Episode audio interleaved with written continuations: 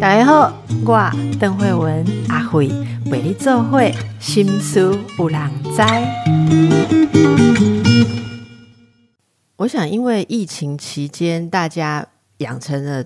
每天看记者会，哈，这种公家的这个呃传播的习惯，就会发现说，哎，我们没有注意到哦，这几年来其实重要的一些讯息传递都会有手语翻译员。好，然后或者手语翻译，所以大家也开始呃被提醒说，其实像我们之前节目介绍这个通用设计啊，介绍了很多我们没有去注意到的不同的需求，其实我们自己就有很多不一样的需求。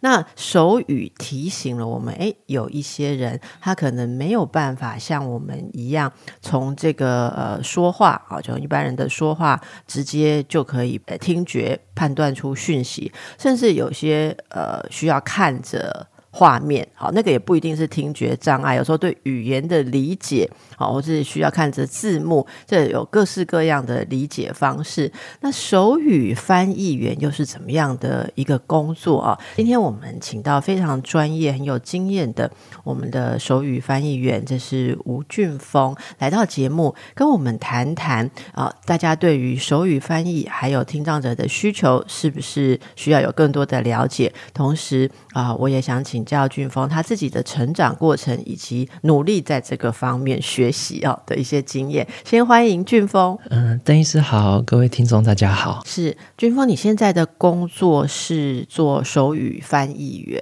是吗？嗯，是的。请问你做这个工作有多久了？今年是迈入第十年。第十年哦，好，那是怎么开始的？嗯，怎么开始的？因为我的父母亲本身也是听障者。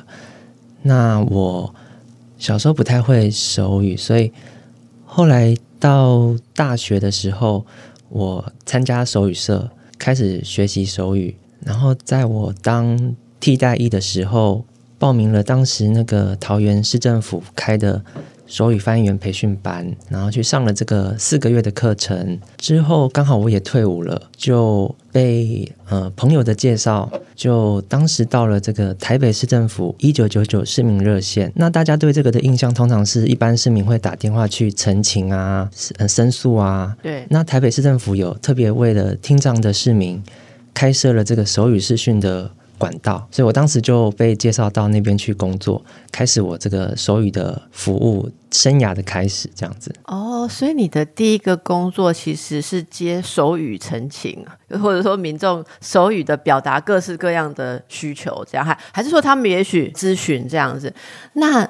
嗯，你对这个工作啊，是觉得辛苦，还是觉得说做的很有意义？因为你说，呃，父母是听障者嘛，好，所以你你对于他们应该更有了解。好，那呃，是做起来是什么感觉？嗯，我觉得邓医师刚刚讲说辛苦或有意义，我觉得都都有，对，就又有意义又很辛苦这样子。对，那在。服面对这些听障者，他们表达他们的需求的时候，因为我的父母亲就是跟他们一样的人，所以我特别能够感同身受他们的需求，这样子。对，所以在服务的时候会想办法的，嗯，解决他们的问题，这样子。你觉得他们有没有常常跟你分享说，呃，例如说现在有的你很好，然后他们曾经觉得很委屈、很无助的这种经验多吗？觉得我很好。有有了你呀，有这个服务，有你在的这个服务很好。他们会不会呃以前觉得说，就是就是这些嗯，假设说需要用这个特殊的方式跟你咨询的人，有没有常常跟你分享，或是你有听到过说，在其实，在生活当中，他们有很多的不便利，好，或者说呃有感觉很委屈的这种经验？嗯，是啊，因为很多听障者，他们对于一些资讯。的吸收落差很大，可能政府有公告一些什么补助方案，他们可以去申，他们可以申请，可他们不知道。对，那我就从他们跟我的描述他的状况中，我去找寻可能市政府有哪些相关的服务是适合他的，提供给他。那他原本不晓得有这样的，比如说是补助或者是什么样的服务，那他就会觉得很高兴，觉得我帮了他大忙这样子。嗯。嗯，应该说他呃，他们可能还是有很多讯息的取得很不容易，是不是？那像你那个父母亲啊，从小你觉得他们是有很多生活上的受限吗？有，嗯，他们像我觉得他们的工作常常很受限。我我父亲他以前是学习那个美工、美术类的科目，那他毕业之后有短暂做过可能室内设计师的助理，但是因为可能也是因为沟通不良，所以他没有做很久。然后又有到一些艺术公司去做过，但是最后最后，我爸做最久的工作就是到亲戚的工厂去做技术员，做了二十几年，退休这样子。对，就是劳力活的工作。也就是他本来的那个美工的技术专长，可能没有办法发挥这样。嗯，对。那那个那个困难是什么？就父亲是属于呃是要带助听器或者是什么？他的那个听障的程度是什么程度？嗯，我父亲他听障是重度的，然后他带上助听器没有什么帮助，所以他的语言就是使用手语。对，那刚好跟我母亲是比较不同的状况。我的母亲她虽然也是重听，也是重度，不过他可能在很小很小的时候就。我的外公就有帮他配助听器，然后送去什么台大医院上一些什么听能啊、口语的训练。所以我母亲是助听器的使用者，然后口语的表达还算清楚，这样子。对，那相较起来说，我父亲在外面跟人家工作的时候会比较困难，在沟通这方面。是你，因为你说。呃，十年前开始做这些工作，那我猜俊峰其实还蛮年轻的嘛，哈，呃，还好，所以，所以，呃，在你。小时候，或者说以前，父亲这个做工作，在社会上仍然因为听觉有些不顺畅嘛？哈，你觉得如果父亲是时光怎么讲，就是跳跃跳跃个一二十年，如果父亲现在这个从美工的科系毕业，然后他要工作，以你观察现在的社会对他会比较容易吗？其实我想问的就是，对于听障者，现在的社会有没有比较友善啊？你觉得？我觉得有。因为在我父亲当时求职的环境，并并没有所谓的手语翻译员的这门职业，手语翻译员的职业也大概是近十几年才开始的。对，所以如果他是生活在现在的话，现在可能在职场上都可以申请到免费的手语翻译员，跟政府申请，来协助他做职场的教育训练、培训，然后或者是定期的会议。是都可以申请这些服务的，对。也就是说，个人可以申请这些服务，然后例如说陪着你去求职或者学习你职场上需要的重要的事情。对，没错，这是已经是法定的服务了。是是，所以你觉得大家使用的多吗？会不会还有一些一些朋友其实是不晓得的？嗯，我相信可能会有，因为以我自己从事手语翻译这个工作。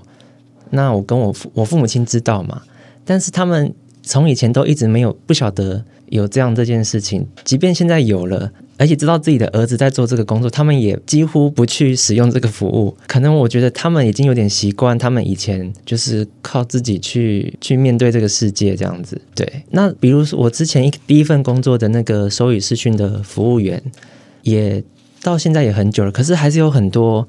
听障者不晓得这个服务，我我目前去外面服务的时候，如果有遇到这个听障者，他有这方面的需求，我都会告诉他，你可以加入这个一九九九的这个服务，有什么问题你可以跟他们询问。那很多人都不知道，嗯，我觉得。您政府的宣传也不够吧？对我真的觉得蛮不够。然后我本来想说，哎，我们的节目在全国播出，你知道吗？所以可以让很多人都告诉他的亲戚朋友。可是我现在就是在感受一个很深刻的问题，就是。一个广播节目对于听障者也是没有办法触及的，以我们传统的 模式。所以你今天讲的话，我们要怎么样可以让呃更多的朋友？因为因为我觉得也是因为看到一些呃对你的采访，然后你有呃说到一些看法跟经验之后，我我也是很被震撼，说哎，那很多传统的领域，甚至以像以广播电台，它是以传达讯息为使命的一个工作。我觉得我们应该要照顾到更多的通用设计才对哈。可是那那俊峰，我请教你，像你像你说，像我们这样一个电台啊，我们我们应该怎么做才算是有配配备到现代的这一种有照顾到？不同需求的，好，我我们应该要再再怎么样可以升级呢？嗯，我想邓医师的意思应该就是照顾到听障者，对不对？嗯嗯嗯，因为以前听障者对于电台应该是很陌生的，以前是收音机时代，就是他们根本不可能从收音机去获取资讯，他们跟他们无关的事情，对，跟他们真的是是完全无关，他们顶顶多的讯息就是看电视。电视的讯息也没有办法完全接收，因为如果没有字幕，顶多就是看新闻的跑马灯，也是很片段的。对，那如果说广播要提供服务到听障者，我觉得像我知道，嗯，你们有把这些呃音档都上传到 YouTube，那我觉得 YouTube 上面要有字幕，他们就看字幕。对，如果说会有这有字幕的话，那他们是可以接收到的。一部分啦，一部分的听障者可以接收到。然后，或者是以后我们节目就是开镜头，然后可以请手语翻译员在在旁边，然后那个规模就相当大哈。是，那这就不单纯是广播节目了，这已经变成是视觉的东西了，对不对？对对对。那那我请教一下，现在啊，是不是呃，像公部门的会议一定都会有手语翻译吗？呃，如果说这个会议是有听障者参加的话，那这个单位应该要配备这样的服务。那如果是像政府对像像像新闻有没有规定新闻播报一定要有手语翻译？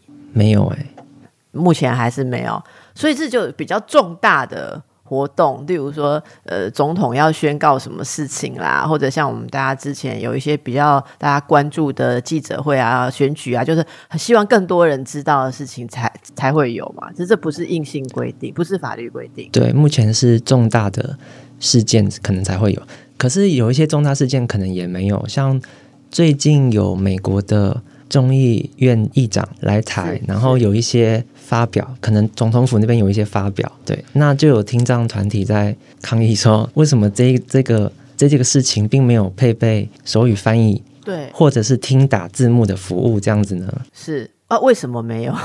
为什？因为以以这几年的状况看起来，我觉得那好像是很很被重视的事情了哈。所以你现在讲，我也想到说，哎，这很令人惊讶哎。其实最近近年来已经很好了，就是。总统府他们定期的记者会、行政院的记者会、立法甚至立法院的立院质询院会，都已经有手语翻译了。对我我自己个人在猜，可能是因为这是可能一个很临时的一件事情吧，或者是很秘密的一件事情，可能他们就没有特别想到这个部分吧，或者说。总而言之啊，哦，就没有照顾到所有的需求哈。你刚刚你刚刚提到的这个，呃，安排手语翻译员或是即时听打，好，即时听打的这个服务，其实这里面就是我们待会还要再请教你的哦，呃。很多人都以为，对于听障者，他们就是比手语，好，他们就是这这样子的使用这样子的东西。但事实上，呃，对于即时的文字，哈，也就是说即时秀出来的字幕啊，可能是更重要的。为什么？呃，说这个即时的字幕更重要？其实俊峰有他的看法跟他的经验。那其实说到字幕啊，我我觉得。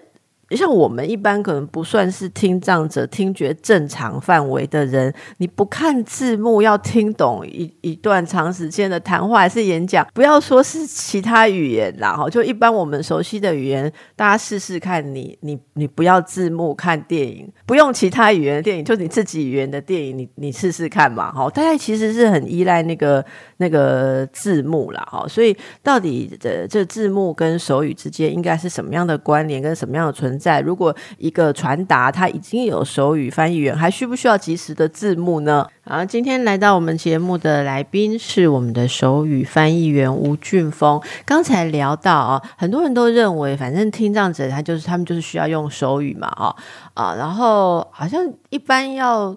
呃，表达呃，像电影啦、戏剧啊，里面要表达说这位是听障者，好像就是会设计让他们是用手语来呈现，好像这就是一个印象。但事实上，这个状况里面有很多细微的差异哦。那俊峰，你为什么说即时字幕非常重要，不是只有手语而已？呃，因为其实听障者的样态就跟我们一般人一样，有各种各样。对，那有的听障者他们的语言是以使用手语为主，但是也有很多的听障者，他们的手语的并没有那么好，甚至他们可能根本没有学过手语，他们可能从小就在一般的融合教育，在一般的学校，可能使用一些助听辅具、调频系统来帮助他们上课，所以这样的听障者呢，他们也听不到声音。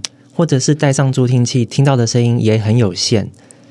那他们这一个族群的听障者就很需要即时字幕的服务。对，那我并没有，我并不认为说字幕或手语谁更重要，而是我认为说，对于不同的个体有适合他们的方式。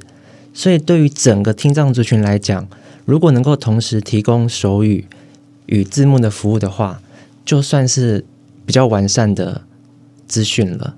嗯嗯，其实今年啊，我们看到是这个行政院针对身心障碍者权利公约有完成了呃很多法规的修正了哈，据说有到四百四十九部，而且有立法明定说台湾手语是国家语言哈。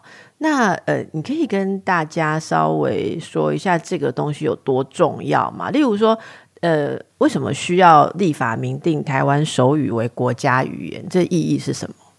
嗯，可能以前大家对于手语的感觉，没有把它当成是一个语言，只把它当成是可能是聋哑者以前可能叫做音哑，呃，这样的族群的一个沟通方式，可能把它当做一个手势，好像在好玩。但其实手语是语言学家经过研究认证，是真正的一种语言。所以这个语言长期以来是被忽视的，甚至我小时候，我的外公外婆对于这些嗯听障者的称呼，什么 A 告，嗯，用台语一些很不好听的说法，对，来描述他们。所以那政府在这一次的修法，这这个法呃叫做国家语言发展法，这个大概在两年前就已经立法了，就是把除了台湾手语以外，其实还有很多别的原住民语。呃，客语还有闽东语，在马祖那边的语言都纳入了国家语言，不是只有台湾手语而已。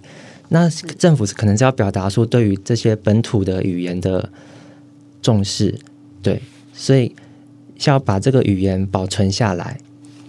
是我我听你这样一讲，我突然觉得对耶，手语它既然叫语，它当然是语言哈。可是我们常常觉得说，它好像是一个辅助工具。好，或或者是一个辅助，哈，所以这个也终于看到了他应该有的地位了，哈。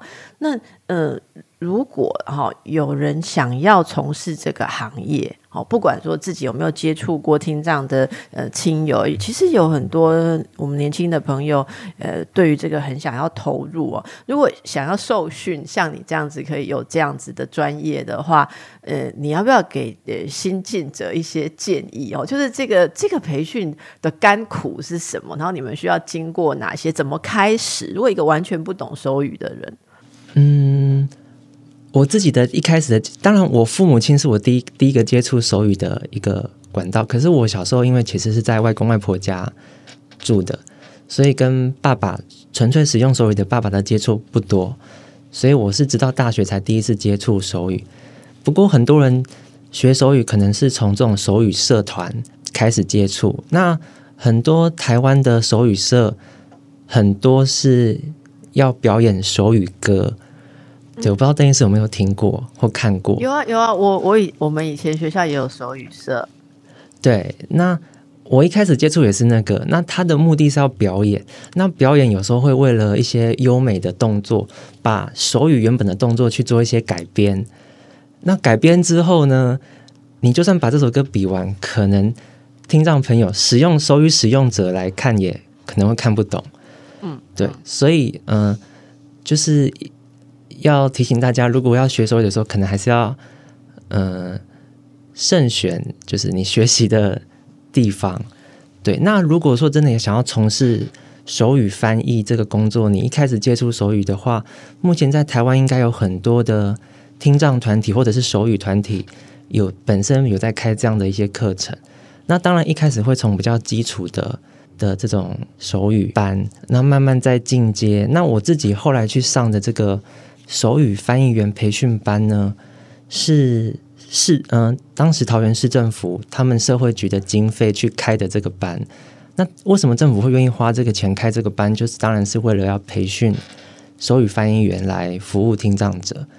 那据我自己目前知道，说在台北市跟新北市，他们已经很久很久不开这样这样的班了，大概是他们认为已经人数差不多可以够服务了。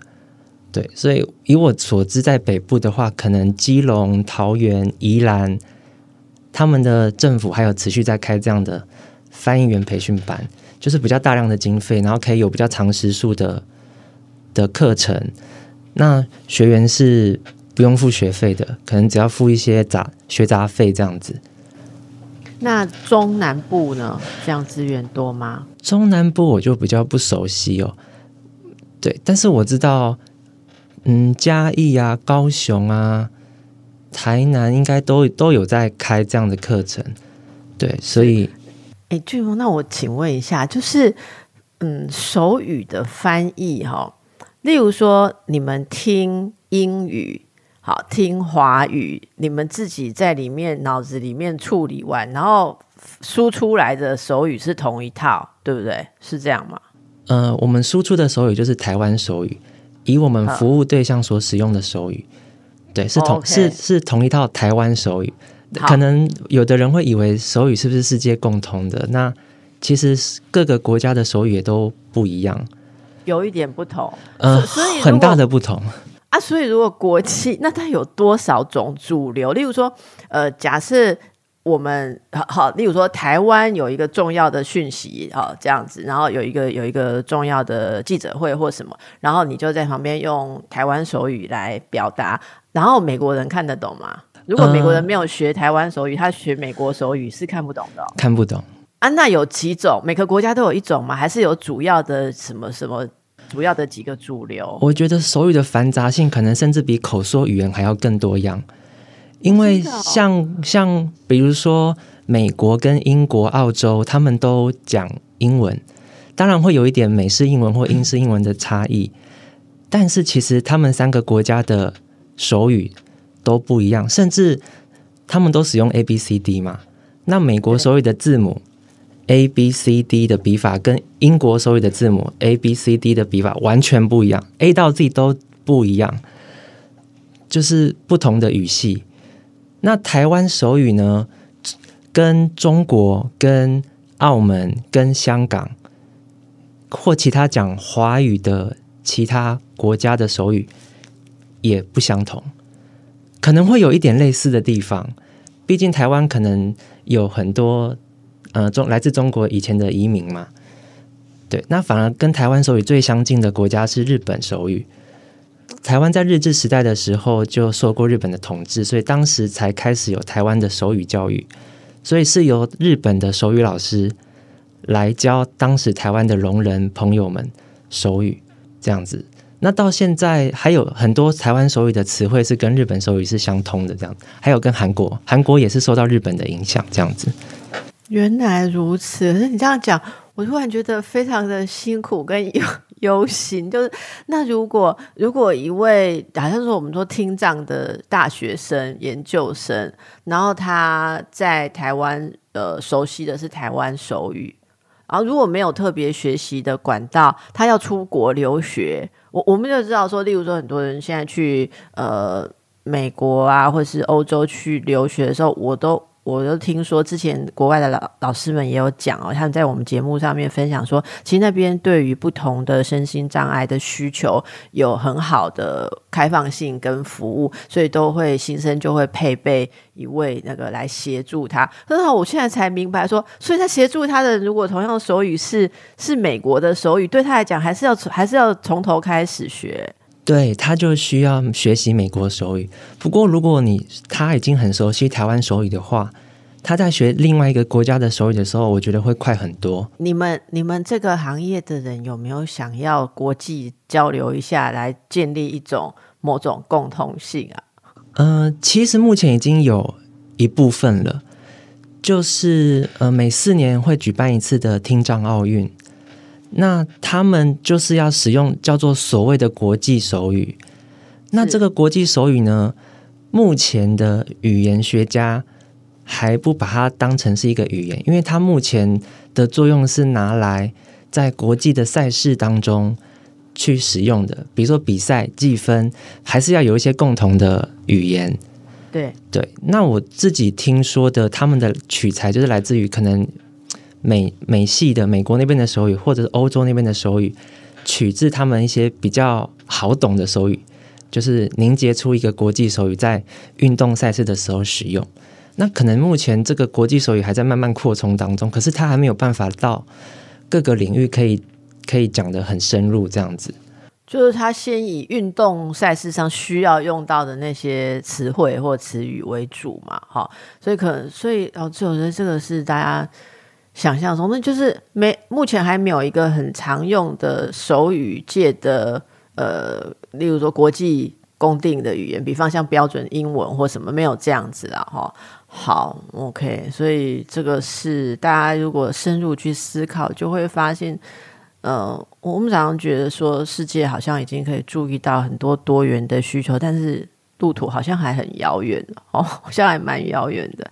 哎，俊峰，你刚刚有讲到你在呃阿公阿妈家呃生活到蛮大嘛，哈，他跟纯使用手语的父亲比较少接触。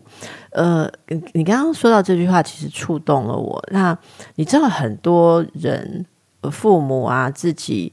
呃，听觉都可以运作的很好的人，都常会抱怨说父母呃听不懂我的话，哦，听不懂我的表达，没有了解我这句话不是这个意思，不是那个意思。那像你的成长经验，或者你认识的如果有听障的朋友啊，像从小自己也还不熟悉怎么跟听障的父母沟通，好，没有一一没有没有手语，会不会在这样的成长经验里面？呃，跟父亲哈，特别像是父亲，因为母亲我们知道他的口语什么沟通能力都比较好嘛。那像以父亲来讲，你会不会觉得跟他之间的关系呃比较比较难建立呀？还是说你们不习惯的不靠语言哈？还是还是就是对你而言，那是什么样一个感受？嗯，在我小时候，我确实觉得。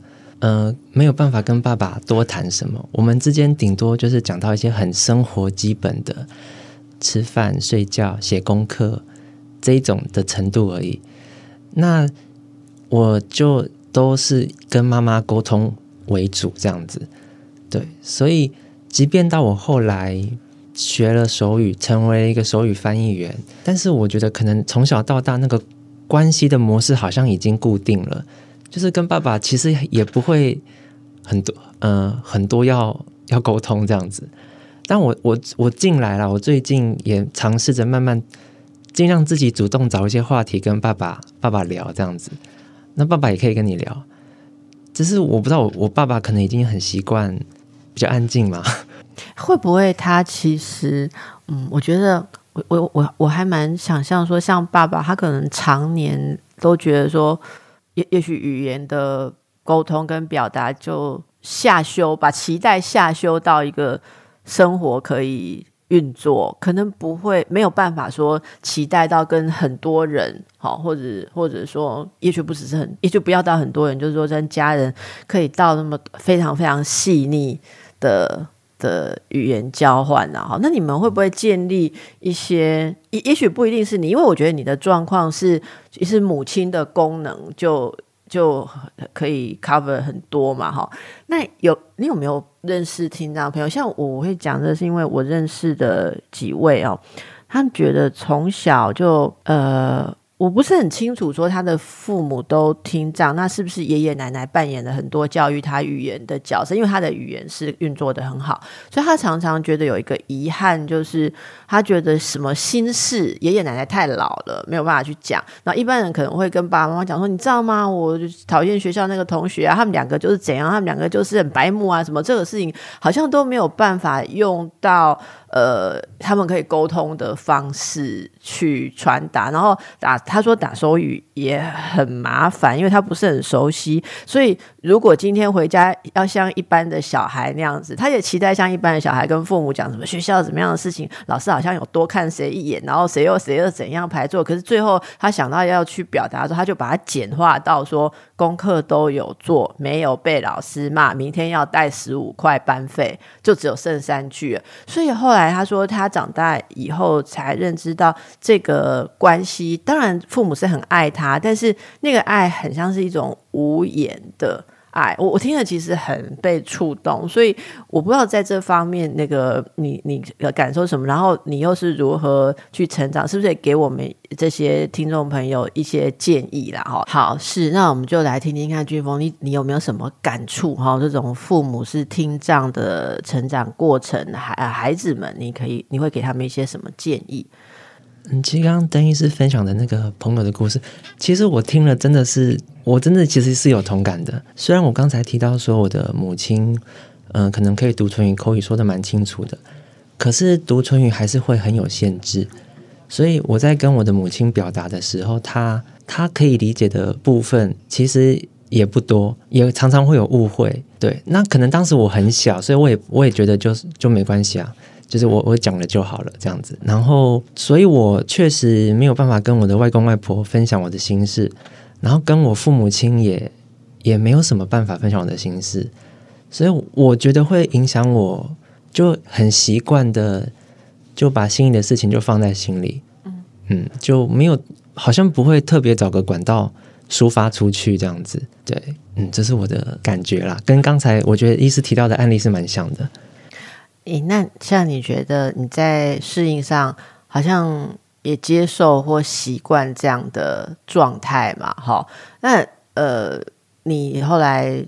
进学校啦，或者是出社会有跟不同的人接触，有体会到说，原来人与人说话可以到更精致的层次，对不对？好，那那有一些人其实不管是不管是父母是不是听障哦，哈，很多人很执着于说，就是家人之间的沟通的。效率不能更好，很执着于那个语言呐。可是如果听到这样子的经验，我觉得我们真的可以反思一下：说语言当然重要，可是它真的有那么唯一重要吗？哈，那那俊峰，你你怎你如何感觉到父母对你的爱，或你？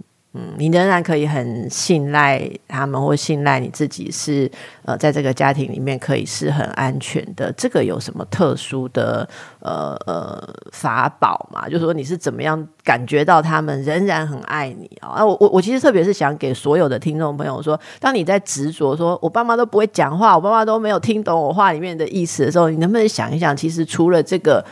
还有很重要的人际之间沟通的东西。我自己从小却会对于我爸妈的是听障的身份，我会蛮自卑的。我都不敢把这个事情跟我的同学说，一直到大学，嗯，应该是高中之前，我都不会特别跟高中之前的同学说。直到大学，我慢慢慢慢才会感觉到说，其实我的父母亲是很爱我，然后。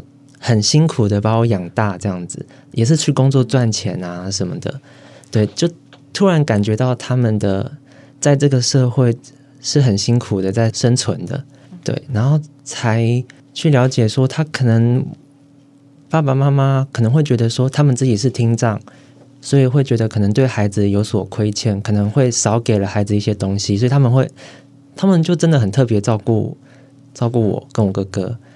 对，就是想他们能给的都尽量给我们了，对，所以我现在是真的觉得感受到父母亲很爱我，那我也现在也很爱他们这样子。嗯嗯，那你刚刚说的那个爷爷爷爷奶奶是爸爸那边的还是妈妈？嗯，是我妈妈那边的，就外公外婆啦。对对对，所以你也算有隔代教养的经验、成长经验。有哎有。那时候是因为什么？因为爸爸妈妈都要工作，所以你必须要去阿公阿妈家，还是有其他的考量？例如说，阿公阿妈不是听障者，对你的呃带小孩比较方便嘛？那时候家庭的考量是什么？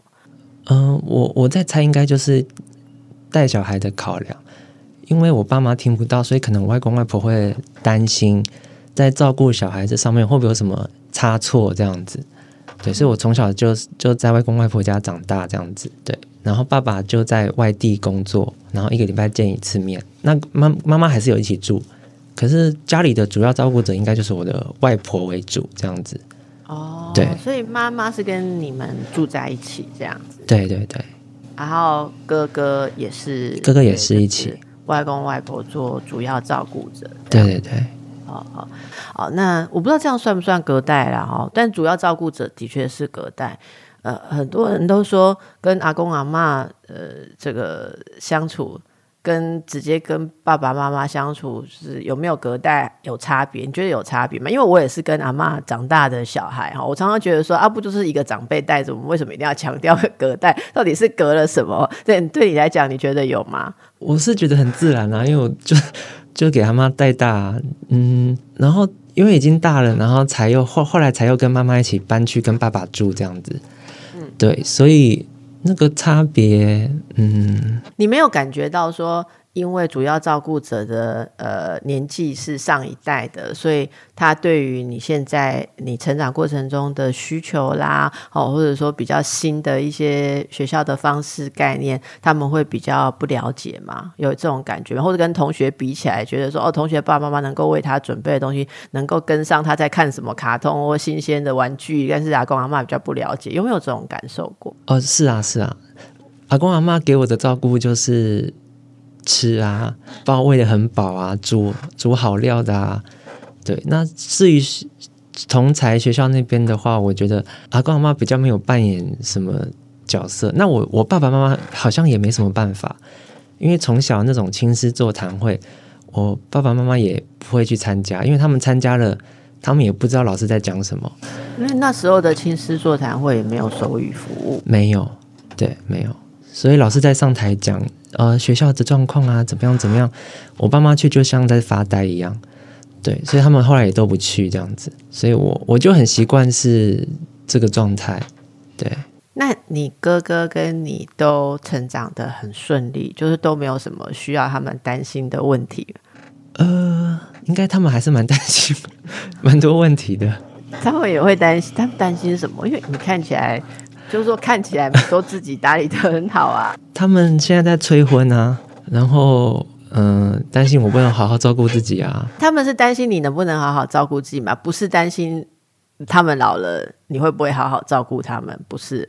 嗯，因为我可能现在已经蛮好的照顾他们了，我很努力去工作啊，然后给他们生活费啊，然后嗯，支出家里的开销啊。对，可能我某某部分有达到吧。既然你提到了哈，所以像像你觉得你现在哈，这个完全跟你我今天访你的主题工作跟背景无关。我纯粹是说，难得访到一位 年轻男士，你现在对婚姻有什么想象？就是我的意思，就是说，很多人都现在人觉得什么一定要存到足够的钱才能够结婚啦，然后嗯呃，如果家里面父母亲哦，例如说有一些身心特别的状况，可能照顾上比较辛苦，会呃呃觉得说要先跟另一半讲的很清楚啊，还是要选择什么比较坚毅的另一半啊？什么？你有没有任何对婚姻的想象还是烦恼？嗯，我。本来以前都没有这种感觉，但是到后最近可能会觉得说，可能真的会因为我父母亲的关系，会让嗯找对象会会有所顾虑这样子。对，甚至我有一次听我妈说，她她觉得他们会让我不好找对象，所以他们自己想办法什么他们之前去贷款啊、买房子啊，就是觉得说要帮我帮我增加一点嗯体面的东西，什么以后比较好讨老婆什么的，他们有这种想法，然后我我我当时就有点惊讶，对他们有这样的想法，对我觉得有有点难过，对，嗯，因为我这这个也可以让我们听出来，你刚刚为什么说父母亲真的很爱你们，好，这些真的都不需要。太多的呃，这个语言对，就讲什么？我是从他们的担忧、他们的想象里面就可以看到。不过你刚刚讲的，我也还是很感慨，说这可能还是跟你是男孩有关吧，男人有关。因为比较，如果你是一个女人，大概就就比较不会想说还要替你先准备好房子，所以才能够有有另一半。我我我觉得这个社会上还是对于男性有很多的。呃，压力吧，好，应该还是有很多的压力，所以父亲当年在那么样呃职场不友善的状况下，还是要那么的努力，即便不能做自己最擅长的东西，好，那他还是要去担起这个责任。我觉得这个听众朋友们，不管。您的成长过程，家里面是什么样的情况？哈，也许跟我们俊峰有一些共鸣的。我们是不是可以用更呃有爱、更开放的心态来看看自己，看看周边的人？同时，我觉得我们真的要一起努力，让所有有不同需求的人在生活当中，在我们的社会当中，都可以更加自在的发展自己。我觉得这是今天俊峰特别来跟我们分享，带给我最大的一个启发。好，我们要更努力。好，我。我我们要研究一下，所以我我等一下，我们可能就会带给台里面一个大问题了。所以我们要怎么样？未来要怎么把节目推出去，让更多的这个听众朋友也可以使用？那我会第一个，请你帮我分享哦，哈。好，如果我们成功的话，好，非常谢谢你，也祝福大家。好，谢谢邓医师。